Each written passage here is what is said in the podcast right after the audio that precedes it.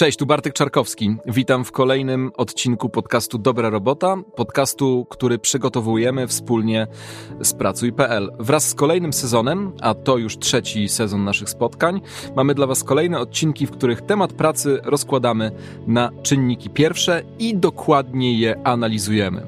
A w dzisiejszym odcinku chciałbym Wam przypomnieć postać kapitana planety. To superbohater, który pojawiał się i ratował świat przed katastrofą ekologiczną, kiedy dzieciaki łączyły moc chyba pięciu pierścionków. My mamy dzisiaj w studiu dwa pierścionki, jeden jest mój, a drugi należy do Justyny Mazur, która prowadziła pierwszy sezon Dobrej Roboty i z połączenia naszych pierścionków powstanie prawdziwy, super epizod e, Dobrej Roboty. E, już słyszycie ten śmiech Justyna Mazur. E, no ja nie wiem, czy ja mogę cię przedstawić jako gościa, jako współprowadzącą powinienem cię przedstawić, jako współgospodynię tego podcastu. Bardzo mi miło. Myślę, że jednak dzisiaj występuję tutaj w roli, wiesz, twojej rozmówczyni, więc ty masz karteczki, pilnuj wszystkiego. Ja ci będę towarzyszyć z największą przyjemnością. A pamiętasz Kapitana Planetę? Tak, pamiętam, chociaż to nie... Którym żywiołem byś była w tym pierścionku? Pewnie wodą. Wodą. Tak. No dobra, Jeżeli to była ja woda, ale była, nie no, była, no, oczywiście była. woda, wiatr, ziemia, ogień i coś jeszcze. Coś no, jeszcze. Chyba było pięć, pięć żywiołów. Tak. Ja na pewno wodą, 100%. To ja w takim razie biorę wiatr y, i lecimy z tym mhm. podcastem. A dzisiaj mamy dla Was bardzo ciekawy temat, bo że znakomitą rozmówczynię to już sami słyszycie. Będziemy zajmować się trudnymi, niełatwymi, skomplikowanymi sytuacjami w życiu zawodowym. Takimi nieoczywistymi momentami, kiedy trochę nie wiemy, co zrobić i co możemy zrobić, czy powinniśmy siedzieć cicho, czy wręcz przeciwnie. A Justyna z racji... Yy, no, swojego bardzo bogatego doświadczenia, bo to, że dzisiaj jesteś gwiazdą podcastów e, i osobą rozpoznawalną publicznie, no to jednak przez e, wiele lat pracowałaś e, w korporacjach i na takich stanowiskach, no może mniej eksponowanych niż mhm. pierwsza ja w... trójka podcastów na Spotify. Nie, no oczywiście, masz rację. W korporacji byłam w sumie raz, więcej czasu spędziłam w agencjach reklamowych, ale to... I po... też na różnych stanowiskach. Też na różnych stanowiskach. Zaczynałam od takich bardzo takich podstawowych social media specjalistów, menadżerów, czy to się tak nazywa menadżer, natomiast w korporacji już na menadżera trzeba sobie sporo zapracować, tak mi się przynajmniej wydaje z tego, co wiem. I ja zaczynałam pracę jako social mediowiec e, w momencie, kiedy Facebook e, jeszcze nie miał tych stron na Facebooku, w sensie były tylko profile dedykowane ludziom. Więc e, sam marketing wtedy praktycznie tam nie istniał, nie było jeszcze płatnych reklam, więc e, no trochę na tym zjadłam zęby. Ten Facebook w wersji najbardziej podstawowej, kiedy wszyscy myśleli, że to już jest maksimum, które da się wyciągnąć. Tak, dokładnie. Były to takie quizy, jakim warzywem jesteś, albo tam była taka, taki, pamiętam taki quiz, nazywał się karma. Losowało się codziennie jakąś karmę. Był taki bardzo brzydko rysowany i w ogóle. Aplikacji praktycznie w ogóle nie było, no i to był taki moment takiego boomu kiedy ja zaczynałam być social mediowcem, no ale wcześniej na przykład, nie wiem, sprzedawałam kredyty w banku. Byłaś też dziennikarką. Dokumentalistką. Nie nazwałabym się dziennikarką, bo to jednak... No musiałaś się nazwać, bo spojrzałem na twój profil e, w popularnym portalu zawodowym. i tam jesteś, tam jesteś wpisana żurnalist po angielsku, używasz tam języka angielskiego. No nie chcę podawać nazwy Wiem. portalu, ale jest to poniżej roku 2010 wpisane. No to może wtedy myślałam, że jesteś dziennikarką. Jesteś dziennikarką. tak, może wtedy myślałam. Było... Byłaś też copywriterką, tak, prawda? to było moje ostatnie miejsce. Boże, ale w topa, że się nazywałam dziennikarką. Przepraszam, ja nie, nie, nie chciałem no, tego nie wyciągać na światło dzienne. Myślałem, że to wiedza dość powszechna. Znaczy, wiesz co, y, może dlatego, że dopiero potem skończyłam szkołę reportażu i jednak wydaje mi się, że ktoś, kto jest dziennikarzem, musi mieć... E, znaczy, tak? Papier? Chyba nie. Nie, papieru nie, ale jednak są pewne zasady, jest etyka, jednak y, jest parę takich zasad, co wyróżnia dziennikarza od blogera na przykład. Mam takie wrażenie, że to jednak jest pewna różnica. Jest warsztat językowy trochę inny. Zgadzam się, ale myślę, że nie ma co wchodzić już tutaj tak, w, tak, w tak, te tak. określenia dotyczące wykonywanych przez nas i przez Mhm. innych zawodów i kto robi to lepiej, a kto robi to gorzej. No ale wiele tych zadań, prawda? I narobiłaś się w swoim, e, Tak. swoim życiu zawodowym. Tak, na przykład odpowiadałam też na pytania za pieniądze. Mm, Ale nie mówisz o dzisiejszym podcaście. Nie, nie, nie, nie, nie. E, Był kiedyś taki portal, który to jeszcze właśnie były te czasy takie naprawdę, nie wiem, czy mogę użyć słowa nasza klasa. No już użyłaś. Pójdzie. pójdzie. No i tak już nie istnieje, nie istnieje więc nie ma więc co nie reklamować. Była, była nasza klasa. Potem dopiero wchodził oczywiście Facebook i, em, i to były takie czasy, kiedy nie wiem, czy do tej pory mam wrażenie, że ludzie czasami nie korzystają z wyszukiwarek internetowych i wolą pytać e, po prostu ludzi w internecie o to na przykład jaki jest adres, nie wiem, tutaj Weterynarza. studia. Dokładnie, weterynarza. No ale to było takie, taki serwis, który zajmował się tym, że wysyłasz SMS-a i w tym SMS-ie zadajesz pytanie, a po drugiej stronie przez e, 12 godzin dziennie jest taka osoba jak odpowiadacz na pytania i on odpowiada na pytanie. Czyli na przykład mówi ci, gdzie jest najbliższy przystanek, o której masz autobus, podpowiada ci na sprawdzianach. Czasami ludzie wysyłali SMS-y na sprawdzianach. I tak, to była taka rola. Ten portal już też nie istnieje, ten serwis. No dobra, szeroka droga zawodowa za tobą. Dzisiaj znamy cię jako e, podcasterkę, ale chcemy sobie pogadać o tych sytuacjach, które spotykały cię na tej drodze zawodowej przez e, naście lat. Jest takie świetne badanie przygotowane przez e, Pracuj.pl, czyli portal, z którym realizujemy podcast Dobra Robota. Polacy w środowisku pracy. Już kilka razy do tych badań zaglądaliśmy. Może ty też miałaś okazję zajrzeć w e, pierwszym sezonie. Tak. I jednym z najczęstszych problemów w pracy wskazywanym przez badanych jest odmowa przyznania podwyżki lub awansu. Mhm. Z takim problemem spotkało się 25% respondentów. Konflikt z przełożonym 15% i konflikt, uwaga, ze współpracownikiem 14%. Wydaje się, że to jest dość wysoka liczba, te 14%. Czy ty którąś z tych sytuacji poznałaś na własnej skórze? Konflikt ze współpracownikiem, odmowa podwyżki i problem z e, szefem. Nigdy z tego, co kojarzę, nie byłam w takim otwartym konflikcie z przełożonym. To znaczy, że w jakiś sposób się sprzeciwiłam, on mnie nie lubił albo ona. W sensie, że była jakaś taka między nami obopólna antypatia. Bo podejrzewam, że gdyby do takiej sytuacji doszło, to ona by się skończyła zwolnieniem. Znaczy w jednej takiej sytuacji się skończyła Ale ty byś się zwolniła, czy ciebie by Albo zwolniono? ja bym się zwolniła, albo szef by mnie zwolnił, ale jeżeli zależy mi na pracy, a zależało mi zawsze na pracy, no to nie doprowadzałabym chyba do takiej sytuacji, bo ja mam jakby takie podejście, że jeżeli jestem z kimś w konflikcie, to nie daje mi to spokoju. Jestem osobą, która szuka rozwiązania. Czyli nie masz takiego charakteru konfrontacyjnego. Nie, ojeju, nie, nie, nie. nie. Oczywiście y, to jest też, y, wiesz, kwestia tego, jak postrzegamy asertywność.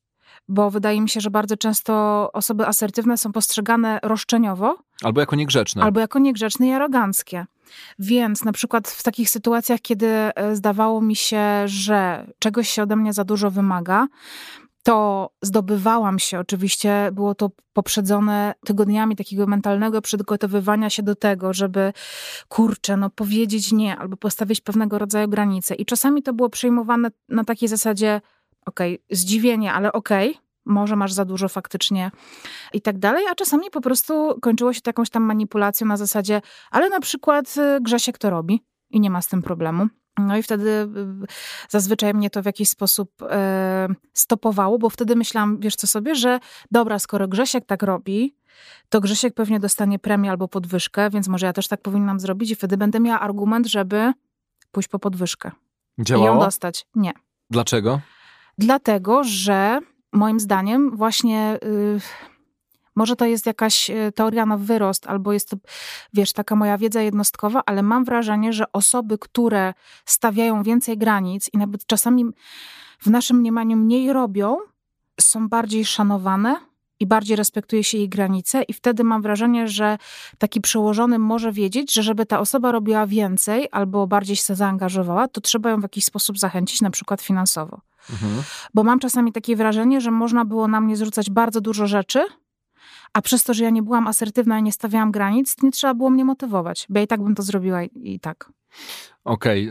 Takie O- mam wrażenie. Omówiliśmy trochę sytuację dotyczącą konfliktów e, z przełożonym i takiego, no w twoim wypadku, mniej bezpośredniego starcia z e, osobą, która jest nad tobą. Ale miałam konflikt z, ze z współ- współpracownikiem. Mhm, Właśnie o to chciałem zapytać, bo mam wrażenie, że jednak dużo częściej nasi słuchacze i generalnie Mhm. ludzie w pracy mają takie sytuacje biurko w biurko, wiesz, nie w tej drabince zależności, tylko na tym tak. samym Równolegle, poziomie. tak. To jest bardzo trudna sytuacja i dla mnie bardzo trudne było to, że no w życiu każdy sobie z nas dobiera ludzi, nie? Dobierasz sobie znajomych, dobierasz, e, no no rodzinę okej, nie, ale możesz z tą rodziną mieć jakieś takie konkretne relacje.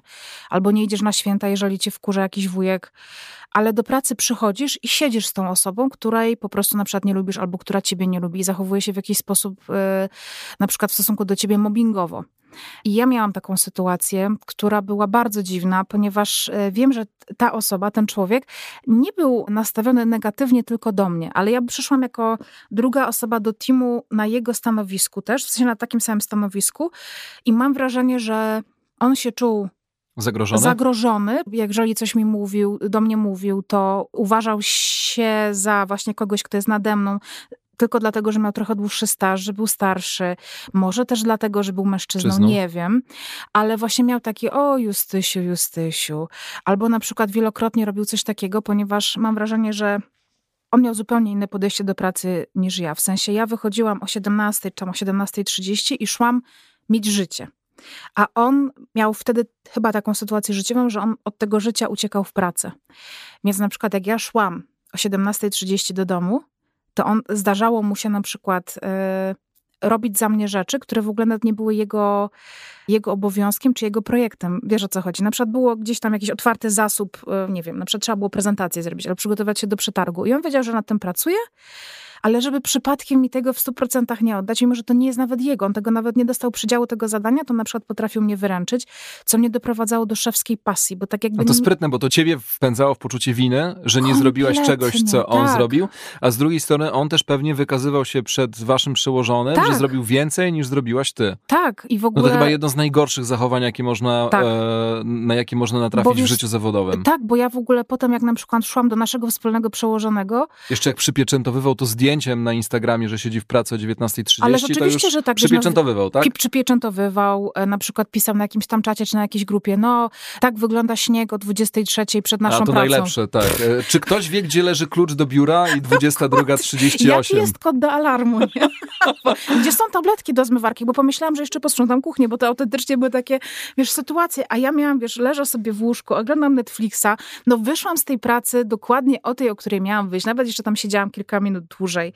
I wiesz, i po prostu szlak mnie trafiał. Ja myślałam, że ja po prostu wyjdę z siebie momentami, że nie mogłam nigdy mieć tego czasu wolnego, bo żyłam wiecznie w napięciu, że w tym momencie ten człowiek coś może za mnie robić i jak ja przyjdę do pracy znowu, to na przykład, no nie wiem, no zresztą to się potem kończyło, że na przykład przychodził Akant, który zarządzał projektem, w którym ja byłam przypisaną copywriterką. On był w innym teamie, tak jakby powiedzmy, i ten Akant przychodzi i rozmawia z nim przy mnie o moim projekcie. Wiesz o co chodzi? Mimo, że on nigdy nie był nade mną. I to były takie sytuacje, że to był pierwszy raz w moim życiu, kiedy się naprawdę tak skonfliktowałam.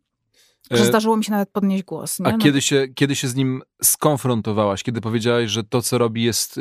Czy potrafiłaś to powiedzieć? Bo to jest jakby klucz naszej rozmowy. Mm -hmm. Kiedy definiować problem jako no coś, co rzeczywiście wpływa na Twoje zachowanie w pracy i w życiu prywatnym później, bo wychodzisz z tej pracy, myślisz, stresujesz się tym i nie daje ci to spokoju. I druga rzecz, kiedy zaczynasz coś -hmm. z tym mhm. robić? E, wiesz co, na początku miałam takie podejście, że nic z tym nie będę robić, bo to się pewnie ułoży. Nie ułożyło się i było jeszcze gorzej, i ja zaczęłam zauważać, że po prostu mnie najbardziej w pracy motywuje własna satysfakcja. W sensie lubię móc podpisać się pod swoim projektem i wiedzieć, że w 100% to jest moje. Jeżeli nawet tam jest błąd, to to jest mój błąd, że nie ma tej rozmytej odpowiedzialności. Zaczęłam od tego, że przestałam być miła. To znaczy przestałam... E, Czyli na samym początku dawałaś mu trochę fory, tak? Myślałaś, tak, że może się ułoży. bardzo dbałam o atmosferę. W sensie, właśnie tak jak powiedziałam, nie jestem konfrontacyjną osobą, więc ja się za wszelką cenę starałam, żeby ta złość, którą uważałam za nieprofesjonalną i złą emocję, paradoksalnie, wiesz, zła złość, to potem stwierdziłam, no, że nie, no, że to jest normalna sytuacja i ja mam prawo być w tej sytuacji zła. Więc zaczęłam stawiać najpierw jemu granice. Mhm. Jak e, on wiedział, że ja już to widzę, co on robi, to zaczął przeskakiwać tak jakby ten problem mnie. Czyli na przykład zaczął się zwracać tylko i wyłącznie do naszego wspólnego przełożonego, czyli już nawet nie mi podsyłał pomysły, albo nie mnie wyręczał wtedy, kiedy go nie o to nie proszę. Nigdy nie prosiłam, tylko od razu szedł do mojego szefa na takiej zasadzie, słuchaj, wiesz, mam taki świetny pomysł, bo słyszałam, jak wy tutaj rozmawiacie, więc pomijał już y, tą pierwszą barierę, którą byłam ja. Kiedyś się dowiedziałam, że on tak robi, więc powiedziałam mojemu szefowi, słuchaj, powiedziałam jakby jemu o tej sytuacji i powiedziałam, czy ten człowiek jest nade mną. Czy ja mam jakiś stosunek wobec niego, wiesz, pracowy taki zależny? Nie, nie masz. Więc A twój tak... szef widział przed twoją interwencją, co się dzieje w tak, waszym dziale? ale ja myślę, że no tak, widział. On był bardzo fajnym człowiekiem, był bardzo kreatywny i tak dalej, natomiast nie do końca chyba umiał tak zarządzać zespołem, może nie chciał się może w jakiś sposób, nie wiem, konfliktować, konfliktować. ze wszystkimi dookoła. Tak. Znaczy tam wydaje mi się, że wystarczyłoby solidne polecenie służbowe i to by było respektowane. Więc tak jakby to było po mojej stronie, żeby szefowi powiedzieć, że skoro nie mam zależności takiej i takiej, to chciałabym przy projektach swoich pracować tylko ja i nie chciałabym, żeby ta druga osoba się wtrącała, ponieważ po pierwsze to mnie wytrąca z trybu mojej pracy, po drugie kwestionuje moje decyzje, więc to też no wiesz, wytłumaczyłam wszystko, co jest w tej sytuacji nie tak, a jeżeli on chce uczestniczyć w tych projektach, no to niech przechodzi na brainstormy, niech on będzie w korespondencji mailowej, bo to mnie po prostu stawia w sytuacji, że ja nie wiem w ogóle, co ja tutaj robię. Czy jestem potrzebna, czy nie, czy ja jestem jego asystentką, czy on jest jakimś takim, wiesz, e, takim trybikiem w machinie, w procedurze, że ja zawsze muszę jemu coś pokazać i tak dalej. Więc to się wtedy na moment ukróciło, nie wiem, jakieś dwa czy trzy miesiące i potem znowu, wiesz, taka kropla, która drąży skałę. I znowu to od początku wracało, więc wtedy już zatoczyłam szersze kręgi, czyli już chodziłam na przykład do akantów i mówiłam, słuchajcie, to jest mój projekt. Jeżeli będziecie pytać tej osoby, no to on na temat tego projektu nie wie tyle, co ja. Poza tym on w tym projekcie nie jest. Jeżeli chcecie to robić z nim, to po prostu zmieńcie sobie copywritera. Natomiast póki co to ja jestem tutaj i to też działało, więc... Ale to po prostu była dwuletnia walka i taka orka na ugorze o wytyczanie tych granic, natomiast dało się. Tylko, ale czy to, to, było... cię, to cię spalało?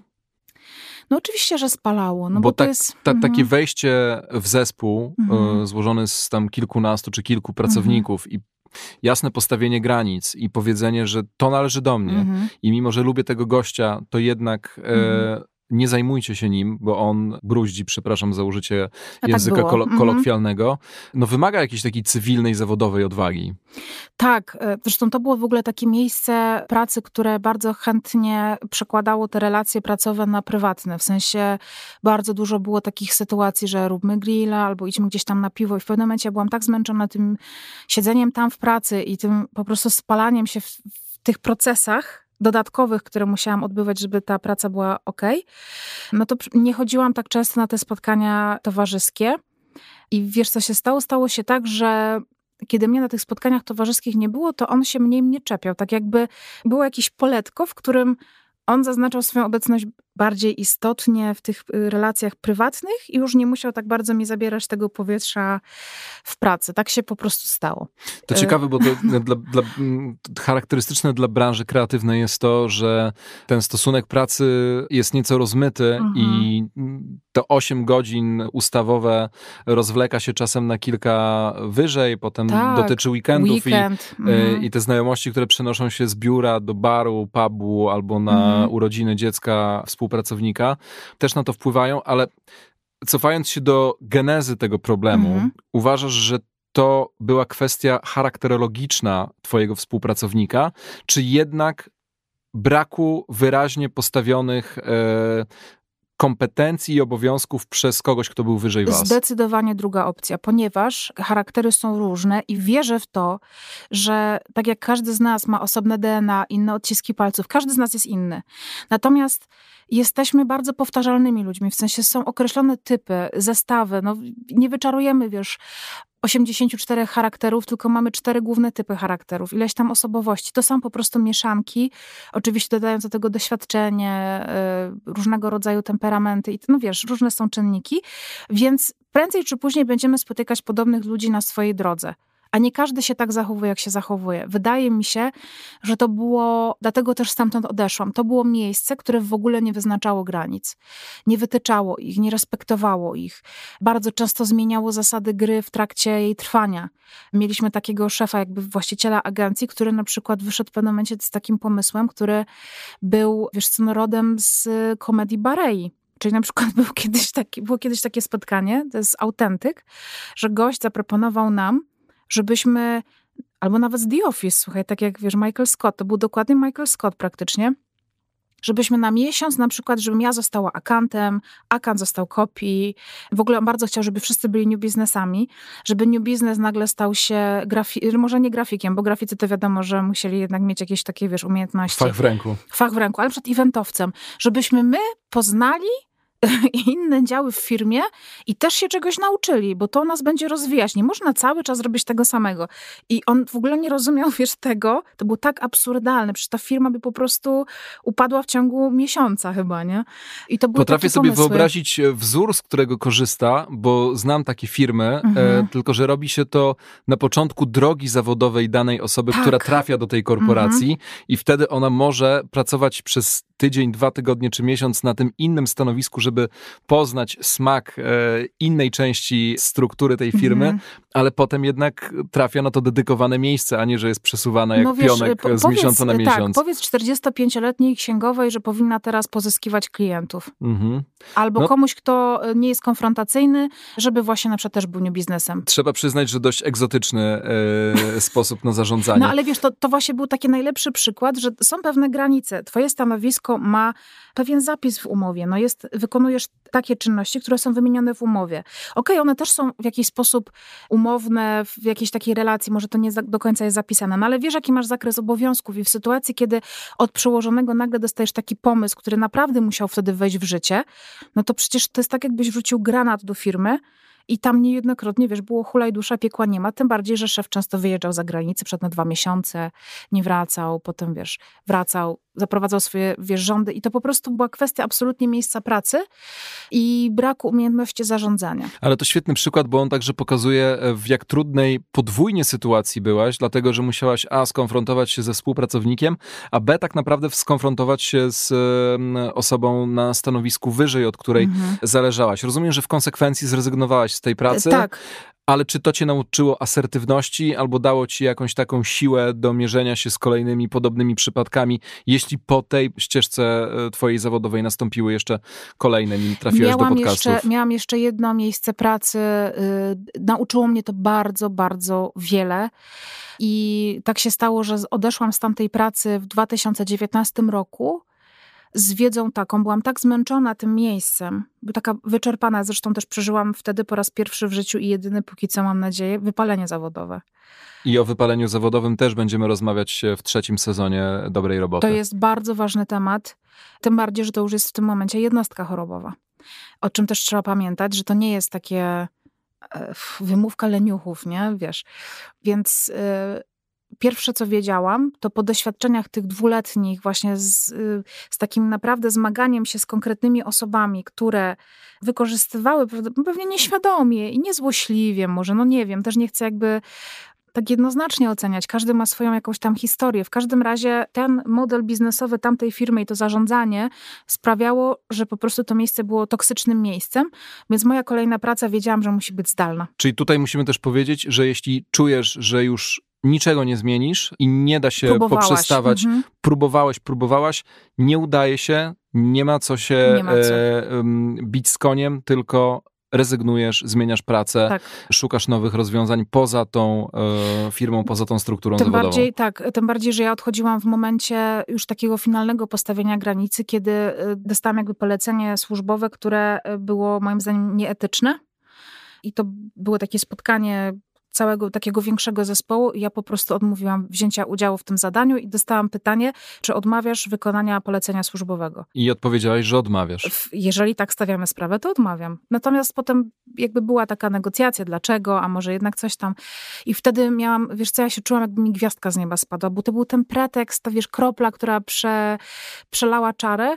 Chciałbym powiedzieć naszym słuchaczom, e, że my oboje z Justyną kochamy swoją pracę przy mikrofonie, mm -hmm. ale to nie są nasze jedyne e, zawodowe doświadczenia, co właśnie wam Justyna opowiada. Ja też mam na swoim koncie sytuacje, w których rezygnowałem z pracy też na skutek podobnych doświadczeń. Mhm. I jakkolwiek dziwnie to brzmi i nie oznacza to, że jutro po wysłuchaniu tego podcastu powinniście polecieć do swojego szefa i zwolnić się, bo to nie o to chodzi. Zróbcie to, jeśli czujecie, że, ja się że sytuacja was tak, ja przerasta. chcę zaznaczyć, że ja się zwolniłam tylko dlatego, że otrzymałam naprawdę po prostu coś, co było absolutnie nie w zgodzie ze mną. To nie było tak, że, że po prostu pewnego dnia stwierdziłam, że dacyt. Ale jest coś niesamowitego w tym momencie, kiedy rezygnujesz, mówisz to wprost albo zostawiasz mm. na mhm. piśmie i to uwolnienie organizmu to jest coś nieprawdopodobnego. Ja to przeżyłem dwa razy w swoim życiu i ten kamień, mm. który wisi cię u szyi i z którego sobie czasem nie zdajesz sprawy i dopiero właśnie po mm. przejściu tej drogi do podjęcia decyzji i jej wyartykułowania odchodzę, bo to jest coś nieprawdopodobnego i myślę, że to jest bardzo budujące doświadczenie i chyba bardzo tak. potrzebne każdemu dorosłemu człowiekowi, który tak. no, spala się zawodowo, a nie czerpie ze swojej pracy to jest w ogóle e, radość. Taki moment, naprawdę jest moim zdaniem mało momentów w życiu, kiedy możemy się czuć wolni. Zgadzam się. I to jest takie uczucie, namacalne uczucie wolności. Czym jest wolność? Jakie to jest uczucie? I to jest ten moment. I tu się pojawia ten napis, e, jak w reklamach, e, z, e, w których robi się jakieś takie dziwne rzeczy. Nie próbujcie tego, tego w, domu. W domu tak, tak. Nie, nie, nie zwalniajcie się jutro tylko po to, żeby poczuć to uczucie. Tak, nie, bo, bo są takie zwolnienia i to też je miałam na swoim koncie, że się zwolniłam, bo na przykład miałam w tym momencie dość i zrobiłam to w emocjach i po tygodniu z wolnością to nie miało nic wspólnego, tylko ja się po prostu przerażeniem. Czuła, przerażenie, dokładnie. Tak, że co, o, to, kurde. to też mam, na, też mam na swoim koncie. Zabawne, jak bardzo jesteśmy tutaj no. e, zbieżni. Słuchaj, spróbujmy się zastanowić, e, może już nie na własnych przykładach, mhm. e, ale wcielmy się trochę w rolę naszych, e, naszych słuchaczy, bo ten przykład, który podałaś jest dość hardkorowy, ale są też takie bardziej trywialne sytuacje w pracy, że po prostu kogoś nie lubimy, bo nie wiem, słucha za głośno danego radia, że ty chciałabyś się skupić na, na pracy, a ktoś ma włączone radio z komputera i kompletnie nie szanuje tego, że pozostałe osoby w dziale wcale nie mają ochoty tego słuchać. Szef na to nie zwraca uwagi. Dla ciebie jest to jakiś problem, który narasta. Może głupi przykład, ale sądzę, że jest y, jednak do skonfrontowania z tym, co się dzieje w biurach na terenie całej Polski. Albo ktoś powiedział niestosowny żart w towarzystwie. Jakbym miała listę i sobie odhaczać, no, no. to tak, pierwsze odhaczone, drugie odhaczone. Po prostu Byłam to, tam. Co, co zrobiłaś w takich sytuacjach? Najpierw powiem o muzyce. Była taka sytuacja w jednym biurze, że niemile były widziane słuchawki. To znaczy... Yy, że odcinały od kontaktu, tak? Tak, że masz być w kontakcie. I była taka osoba, która cały czas słuchała jakiejś muzyki i to wiesz, tam nie wiem, no po prostu słuchała muzyki, na którą osiem innych osób nie miało ochoty. I umówiliśmy się, na początku tam właśnie mówiliśmy, czy możesz to wyłączyć, czy możesz coś tam, no ale ta osoba po prostu widocznie tego na maksa potrzebowała. Ktoś to inny to zaproponował, a ja to jakby pomogłam wykonać, że po prostu okej, okay, niech ta muzyka leci, tylko stwórzmy jakąś wspólną playlistę, która będzie dla wszystkich um, przyswajalna. I udało się coś takiego stworzyć. Ja pamiętam, że miałam jakieś e, konto premium, żeby reklam mhm. nie było tam gdzieś i po prostu dodałam tę osobę do tego konta premium i dzięki temu mogliśmy jeszcze słuchać tej muzyki bez reklam. Co prawda była to często muzyka tła, ale ta osoba była ukontentowana i my wszyscy nie musieliśmy być skazani na jakiś, wiesz, gatunek muzyki, który, którego nie lubiliśmy. Natomiast w miejscu, w którym też byłam później, gdzie ktoś nałogowo słuchał, jeszcze, wiesz, ruszał nogą i tak dalej, co mnie drażniło niezwykle i na prośbę właśnie, słuchaj, czy mógłbyś tam ściszyć, albo czy po prostu mógłbyś słuchać w słuchawkach, to mówił, że na przykład nie ma zapalenia uszu, nie może. W sensie, że on nie ma uszu do słuchawek i takie tam różne. No więc idąc totalną poradą chyba większości psychologów i psychoterapeutów, nie zmienisz nigdy drugiego człowieka, albo szanse są bardzo niewielkie, więc musisz zmianę zacząć od siebie. No więc y, dostałam na święta wtedy słuchawki takie, wiesz, z noise cancellingiem. Przesunęłam sobie monitor tak i kwiatek, żeby nie było mi widać tej osoby i po prostu y, zlikwidowałam problem. Czyli ty się dostosowałaś trochę. Wiesz co, dostosowałam się do sytuacji, tak ale też nie nazwałabym tego może dostosowa- może adaptacji, a też to jest to samo chyba. No dobra, to przejdźmy do żeby tego. Żeby to nie brzmiało tak, że ja się poddałam, dobra, będę słuchać tego, tylko że po prostu okej, okay, nie przyniosło to i to rezultatów, no to w takim razie ja coś zrobię. No nie była to też sytuacja, żeby iść od razu i się kłaść rejtanem i rezygnować z tej, Ale na przykład pracy. miałam znajomą, która wiesz co robiła? Po prostu przyniosła sobie kiedyś głośniki i napierniczała muzyką z tych głośników głośniej, żeby... Żeby jego zagłuszyć. Żeby jego zagłuszyć, mimo że mogła po prostu zrobić to, co ja. Ja w pewnym momencie stwierdziłam, że, że nie chce mi się spalać w tym temacie. Nie? Niestosowne zachowania, niestosowne żarty. Powiedziałeś, że tutaj też masz doświadczenie. O Boże, tak. Żeby to teraz źle nie zabrzmiało. Oczywiście są niestosowne żarty, które są e, niepoprawne politycznie i które sama znam i czasami opowiadam, ale opowiadam je, wiesz, w gronie osób, z którymi niemalże jem z jednej łyżki. Mhm. To są bardzo zaufane, bliskie osoby. Nigdy na takie żarty nie pozwoliłabym sobie w miejscu pracy. Natomiast pracowałam też w takim miejscu, gdzie była głównie męska załoga, No i tam leciały żarty głównie dotyczące seksu, pornografii, kobiet. I one na początku, byłam oczywiście świeża w tym zespole, więc na początku miałam takie wiesz, mam dystans do siebie. Nie, nie reagowałaś? Nie, reagowa i... nie, nawet reagowałam tak, wiesz, że nie jestem taka sztywna, wiesz, bo to było takie, że miałam takie poczucie, że, że fajnie być taką równą, wiesz, z chłopakami, nie, że też jakby potrafię. A potem tych żartów było tyle, że w pewnym momencie był, był tak, była taka sytuacja i powiem szczerze, że nie mam pojęcia skąd wzięłam w sobie tę siłę, bo to były czasy pre-asertywne w moim życiu. To była taka, wiesz, epoka. I w pewnym momencie właśnie kolega przyszedł do pokoju, powiedział tam właśnie jakiś straszny żart, naprawdę taki obleśny. I ja mu powiedziałam, Marcin, okej, okay, ja wiem, że takie żarty opowiadasz, ale czy możesz zrobić jedną dla mnie rzecz? Nie opowiadaj ich nigdy przy mnie. Ja po prostu chciałabym cię lubić, a te żarty sprawiają, że... Ci się odechciewa. Tak. No to super. Z... I już nigdy nie powiedział tego przy mnie żartu. Czyli, czyli tu, tu, tu zadziałało i to jest moim zdaniem pierwsza z tych porad, które e, mamy dla was, dla mhm. słuchaczy dobrej, dobrej roboty. Niestety trzeba sobie w pewnym momencie no. znaleźć e, w sobie siłę i spróbować tej takiej miękkiej konfrontacji, bo mhm. to jest, e, no to nie jest kłótnia, to nie jest chamska odzywka, to jest po prostu wyraźne postawienie granicy tego dobrego mhm. smaku, co ci się podoba, ile jesteś w stanie przyjąć tych dowcipów, ale że pewnym momencie niestety z tego wiaderka zaczyna się, e, zaczyna się tak. ulewać. Wiesz, co jest pocieszające? Mhm. Ja m, mm, cały czas mam okazję pracować z młodymi ludźmi i widzę, że to pokolenie, które przyszło teraz e, do pracy i jest e, no tą zetką, jest trochę, tak, trochę, mhm. trochę od nas młodsze, absolutnie nie pozwala sobie na tego typu sytuacje. Kurczę, Wiem, że też pracuję super. w specyficznym miejscu, ale mam wrażenie, że ta fala się rozlewa i że za kilka lat taka rozmowa, jaką toczymy dzisiaj będzie po prostu i na całe szczęście nieaktualna. Pewnie zostaną też jakieś niestety e, punkty zapalne, mm. ale mam wrażenie, że w korporacjach, e, w dużych firmach, e, w mniejszych firmach to się zacznie zmieniać na lepsze, bo ja już teraz widzę poprawę w kontekście tego, co działo się jeszcze 5 czy 10 mm. lat 10 lat temu. I ci starsi zaczynają się też pilnować. W ogóle to jest, mnie aż przeszły ciarki takie, wiesz, z radości, jak to powiedziałeś, ponieważ wydaje mi się, się, że, że miejsce pracy to jest naprawdę spędzamy, no nie wiem, teraz nie, jestem kiepska z matematyki, ale naprawdę bardzo dużą część życia w pracy. No pomyślmy sobie, to jest 40 godzin w tygodniu, 168 mniej więcej godzin w miesiącu. Myślę, że mniej czasami niektórzy z nas śpią w miesiącu niż chodzą do pracy i spędzają czas w pracy. I to jest takie miejsce, jest tak jakbyśmy sobie musieli, jakbyśmy chcieli sobie dom urządzić. No nie będziemy spali obok kosza na śmieci, nie?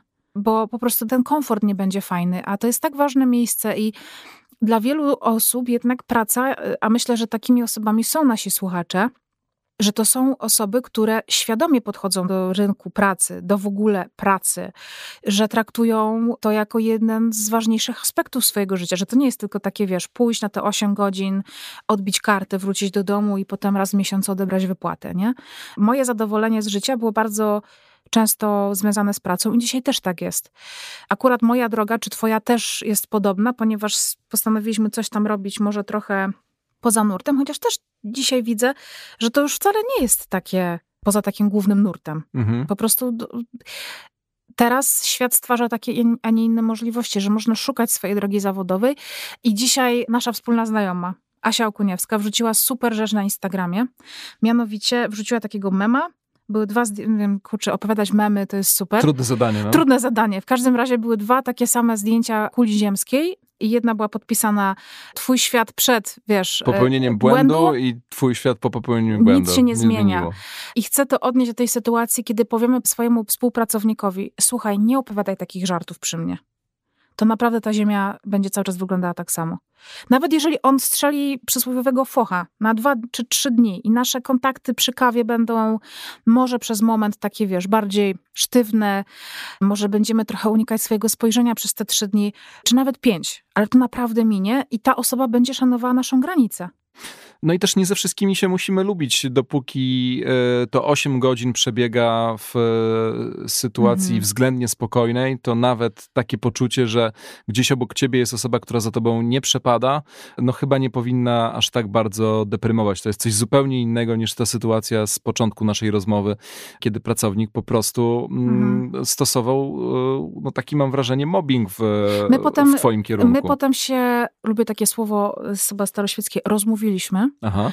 i to po latach i on mi przyznał rację że po prostu on się tak zachowywał, więc jakby między nami dzisiaj po ludzku już jest ok. Natomiast no, jednak e, nie chciałabym tutaj, żeby też płynął taki komunikat z tego, ja wiem, że nie płynie, ale nie chciałabym, żeby ktoś to źle, mylnie zinterpretował, że jeżeli jesteśmy ofiarą mobbingu, no to tutaj jednak trzeba reagować. W sensie, żeby w czasie nie trzeba było reagować, ale to nie jest coś, z czym powinniśmy się oswajać. Wiesz o co chodzi? Wiem o co chodzi mhm. i podpisuję się w stu procentach. Słuchaj, czy ty masz za sobą e, doświadczenia pracy zdalnej? Mhm. Tak. To może chwilę jeszcze o tych rzeczach, które dzieją się na zdalce, e, a które też należałoby wskazywać jako no, problematyczne. I jak tutaj się odnaleźć? Jak w takim problemie no, gdzieś odnaleźć tą swoją siłę i zareagować? Hmm. Ja jestem chyba turbofanką pracy zdalnej i y, pierwsze, co mi przychodzi do głowy, co może być takim, wiesz, problemem w pracy zdalnej, gdzie musimy my zareagować, no to jest nasza organizacja pracy, że na przykład budzimy się nie o 11.30, mimo że, mówię, nie jesteśmy na to, żeby to była, wiesz, 9.17 mimo wszystko. Natomiast ja miałam takie doświadczenia z pracą zdalną, e, szczerze powiedziawszy, jak najlepsze. Okej. Okay. No, a... I do tej pory je mam, ale miałam taką sytuację, że była taka znajoma w e, pracy, pracy na równoległym stanowisku i to był taki system pracy, że to, czego ona nie zrobi, to wpada do mnie. Taki, wiesz, jakiś taki system po prostu tasków, powiedzmy, zadań. To odwrotność tej sytuacji z kolegą, tak, o którym opowiadałaś. tak. On brał za ciebie, żeby udowodnić, że jest lepszy, a tutaj co ona, a, czego ona nie zrobiła, I tak będzie zrobione, dokładnie, i tak będzie zrobione. I ona na przykład po prostu wychodziła z domu. No i ona nie wiedziała... Rozumiem, że w czasie godzin pracy. No oczywiście, że tak. Mhm. A ja po prostu siedziałam i tam robiłam. No i ona jakoś, nie wiem, nie ogarnęła tego, że są social media, wiesz. I jak na przykład wrzucała zdjęcie ze spaceru z narzeczonym, a mówiła, że na przykład pojechała na ostry dyżur dentystyczny, no wiesz, klasyka gatunku. No więc na początku oczywiście, jak to ja, wiesz, nie konfliktowo, nie, okej, okay, no dobra, trudno. Może to zdjęcie było z innego dnia, może je wrzuciła z poczekalni, wiesz jak, nie?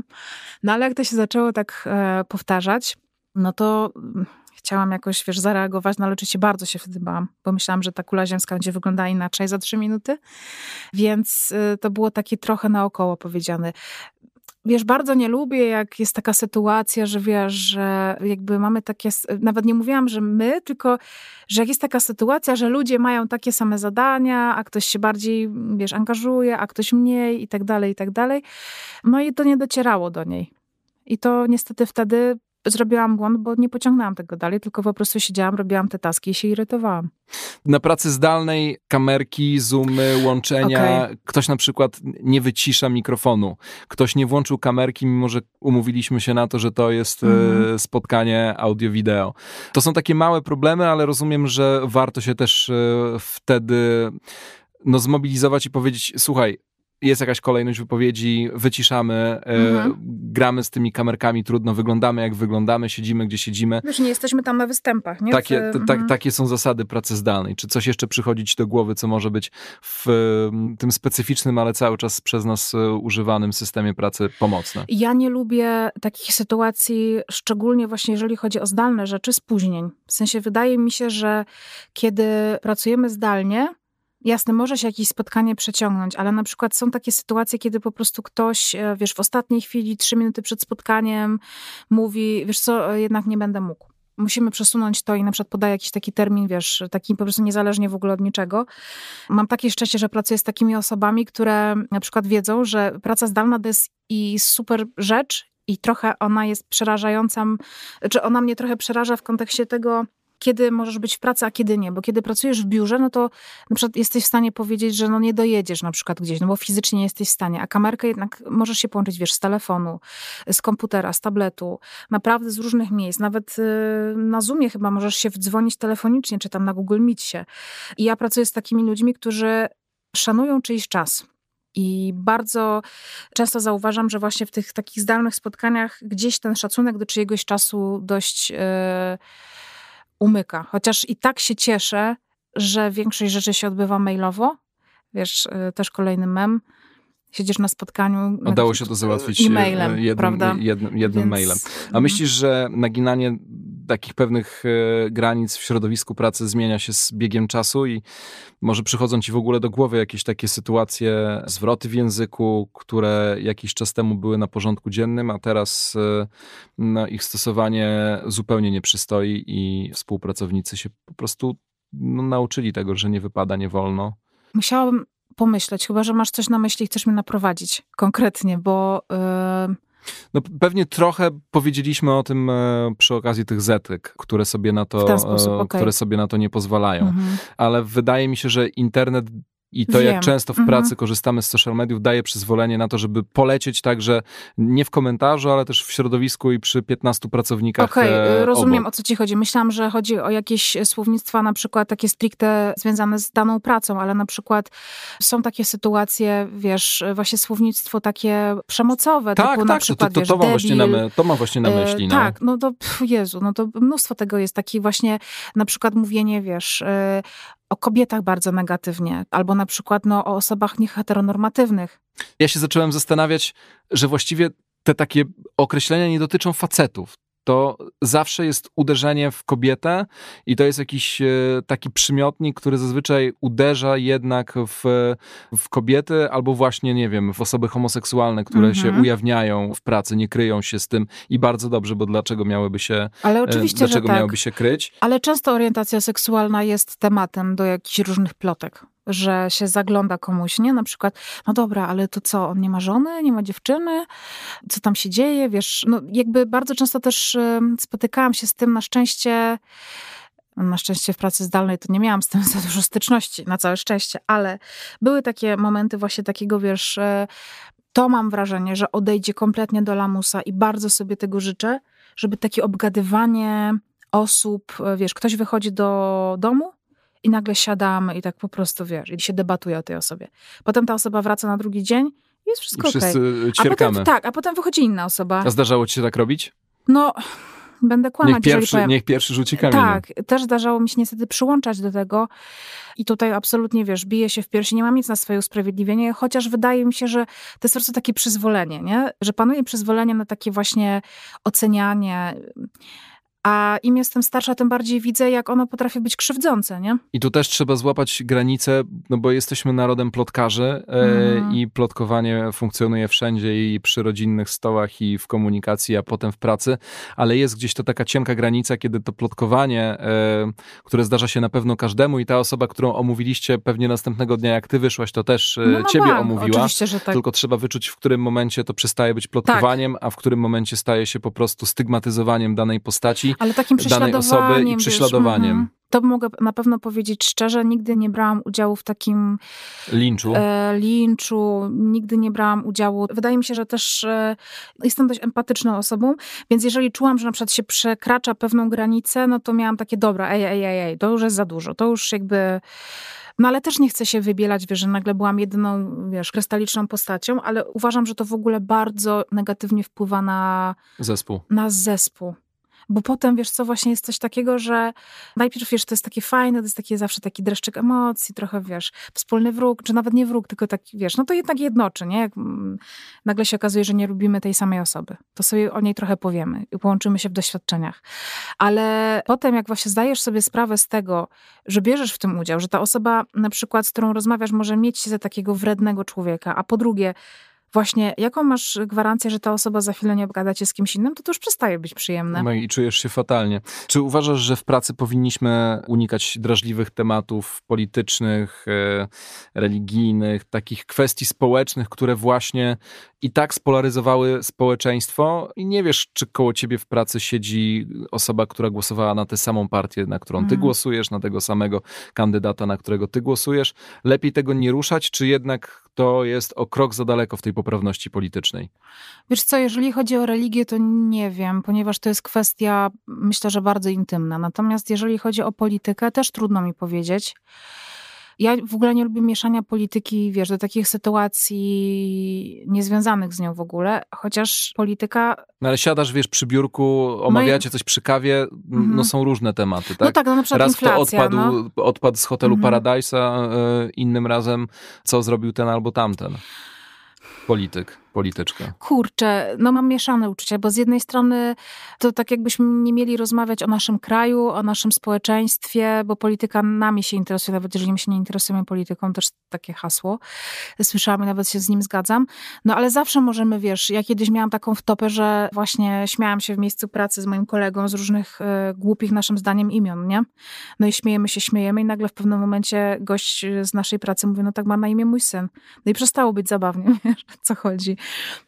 Więc zawsze można. E, no była, to była straszna sytuacja, przyznaję. Ja, ja, miałem sytuację, w której do nowo poznanej osoby w pracy e, powiedziałem coś na temat e, miasta w Polsce, za którym nie przepadam, i okazało się, że ta osoba, osoba jest, tego... jest, z tego miasta. I to była jedna z najbardziej żenujących no. E, sytuacji, jakie przeżyłem w ciągu ostatnich e, lat. Miałem nadzieję, że ktoś tutaj ze mną poleci po tym mieście, a, a ktoś z tego miasta po prostu przyleciał. E, Justyna rozmawia się znakomicie, jak na dobrą robotę przystało. Jakieś porady na koniec i takie drobne podsumowanie tego. Wiesz co, mi przyszła jeszcze jedna rzecz do głowy. Dawaj. Są takie czasami sytuacje, one są bardzo trudne, kiedy zaczynamy pracować z kimś, kogo znamy prywatnie. Aha. I na przykład ta osoba zostaje naszym szefem. Mhm. I to jest I bardzo... gdzie tutaj widzisz linię konfliktu? Albo problemu? E, no właśnie traktowanie, mieszanie pojęć. Bo czym innym jest przyjaźń i kumpelstwo, na przykład wiesz, że miałam taką sytuację z koleżanką. Kumplowałyśmy się, więc w miejscu pracy y, jakby miałam z nią taki stosunek dużo luźniejszy. Po czym okazało się, że stosunek zawodowy jest przenoszony na życie prywatne. Czyli na przykład koleżanka, wykorzystując trochę to, że jest. Miałam taką sytuację z moją też znajomą, jakby obie byłyśmy jakby zaprzyjaźnione z tamtą dziewczyną. I to było kompletnie zacieranie granic i nadużywanie tego kontaktu prywatnego w kontekście zawodowym. I odwrotnie, to znaczy na przykład y, organizowała ta dziewczyna na przykład wyjazd weekendowy i myśmy na przykład nie za bardzo miały ochotę na niego jechać, to miałyśmy konsekwencje tego w pracy. Wiesz o co chodzi? Była niemiła, dawała nam więcej zadań i tak dalej, więc bardziej było to dobrze widziane, jeżeli byśmy się zgadzały na wszystko, wiesz. No też taka sytuacja oczywiście, pewnie wynikająca z jakichś nieułożonych rzeczy z tą osobą, ale jeżeli pracujemy z osobą, którą dobrze znamy i znaliśmy ją przed pracą, zanim zaczęliśmy razem pracować, czy tam zaczęliśmy, bardzo fajnie jest określić jasne struktury tej pracy, zakres tej pracy i stosunek do siebie. Mam też znajomego który pracuje w firmie swojego ojca. I ojciec też y, zdarza mu się teraz właśnie y, przekraczać te granice, kiedy jest praca, a kiedy jest rodzina. A jak wyszłaś z tej sytuacji z y, koleżanką, która była tę pozycję zawodową wyżej nad tobą? No to była bardzo trudna sytuacja i ona się... Ale skończyłaś jakąś rozmową i pozytywnie? Skończyła się rozmową. Pozytywnie ona się skończyła po zakończeniu pracy, w sensie wtedy, no jednak też były różnego rodzaju... Wróciłyście do stosunków po prostu przyjacielskich, stosunków, ale, tak. ale już nie w życiu zawodowym. I nigdy bym się na to chyba nie porwała. I to jest też e, duży problem w odwrotnych sytuacjach, czyli tam, gdzie nie znasz osoby, która przychodzi do pracy, mhm. ale się z nią zaprzyjaźniasz. I to jest chyba też jeden z takich trudniejszych momentów mhm. E, tego stawiania granic i konfliktów i problemów, e, tak. trudnych sytuacji, że w weekend potraficie spędzać czas, wasze rodziny się kumplują i rzeczywiście czujesz, że trafiłeś na kogoś mhm. fajnego, ale w pracy no, trzeba zachować, zwłaszcza jeśli różnią was stanowiska, tą zawodową drabinkę i tutaj się rodzą moja, konflikty. Moja mama ma taką w ogóle trudną sytuację, z którą cały czas sobie jakby radzi, ponieważ pracowała, czy pracuje cały czas w szkole, gdzie była zwykłą taką, wiesz, nauczycielką i w wyniku tam nagłej zmiany jakiejś kadrowej została dyrektorką tej szkoły. I wypracowywanie sobie stosunku nagle, wiesz, przełożony do koleżanki, z którą właściwie zaczynała pracę, jest bardzo trudne. I ona właśnie mówi, że najbardziej teraz y, w tej sytuacji odkrywa właśnie to, że są granice, że jest asertywność, że nie musi się bać stawiać tych granic, że, ale wiele ją to kosztuje. W sensie bardzo to musi przeżywać i dużo musi tych rzeczy przerabiać, e, wiesz, potem e, w domu, kiedy wraca do domu i, i ma takie, wiesz, no, czy ja się zachowam wobec niej po przyjacielsku No ale wiesz, to były godziny pracy. No, wiesz, trzeba czasami zwrócić uwagę, czegoś oczekiwać, więc to jest trudne zarówno dla osoby, która jest pod tą osobą, ale też dla tej samej osoby, która, wiesz, jakby w odwrotnej sytuacji, że nagle musisz wymagać coś od swojego kumpla albo koleżanki. Musisz jej wydać polecenie, nie poprosić, wydać polecenie. Trudne tematy, trudne zależności, ale mamy nadzieję, że trochę Wam pomogliśmy i wlaliśmy w Was odrobinę otuchy, jeśli w swojej pracy mierzycie się z podobnymi problemami. Najważniejsza asertywność i niedopuszczanie do przekroczenia Waszych granic. Jak tylko czujecie, że dzieje się coś naprawdę złego, to rozmowa, jeśli ona nie przynosi skutku, to ta praca nie jest jedyną na świecie. Dokładnie i y, moja przyjaciółka kiedyś powiedziała mi bardzo mądre zdanie, nie wyszłaś za mąż za tę pracę, w sensie to nie, no, możesz się też z mężem rozwieść, prawda, czy tam z żoną, ale to nie jest tak, że musisz to ratować za wszelką cenę. Jeżeli cię to spala, kosztuje zbyt wiele, to naprawdę jeżeli nie ta praca, to będzie inna. I z każdej sytuacji pracowej jest wyjście, czasami jest to po prostu wyjście drzwiami, wiesz, i już nie wracanie. Ale nie jesteśmy skazani na pracę. I to powiedział wam kapitan Dobra Robota, czyli połączone siły Justyny Mazur i Bartka Czarkowskiego w kolejnym epizodzie trzeciego sezonu Dobrej Roboty, podcastu, który powstaje wspólnie z Pracuj.pl. Dziękujemy, dzięki Justyna. Dziękuję bardzo i miłej pracy wszystkim życzę. Do usłyszenia.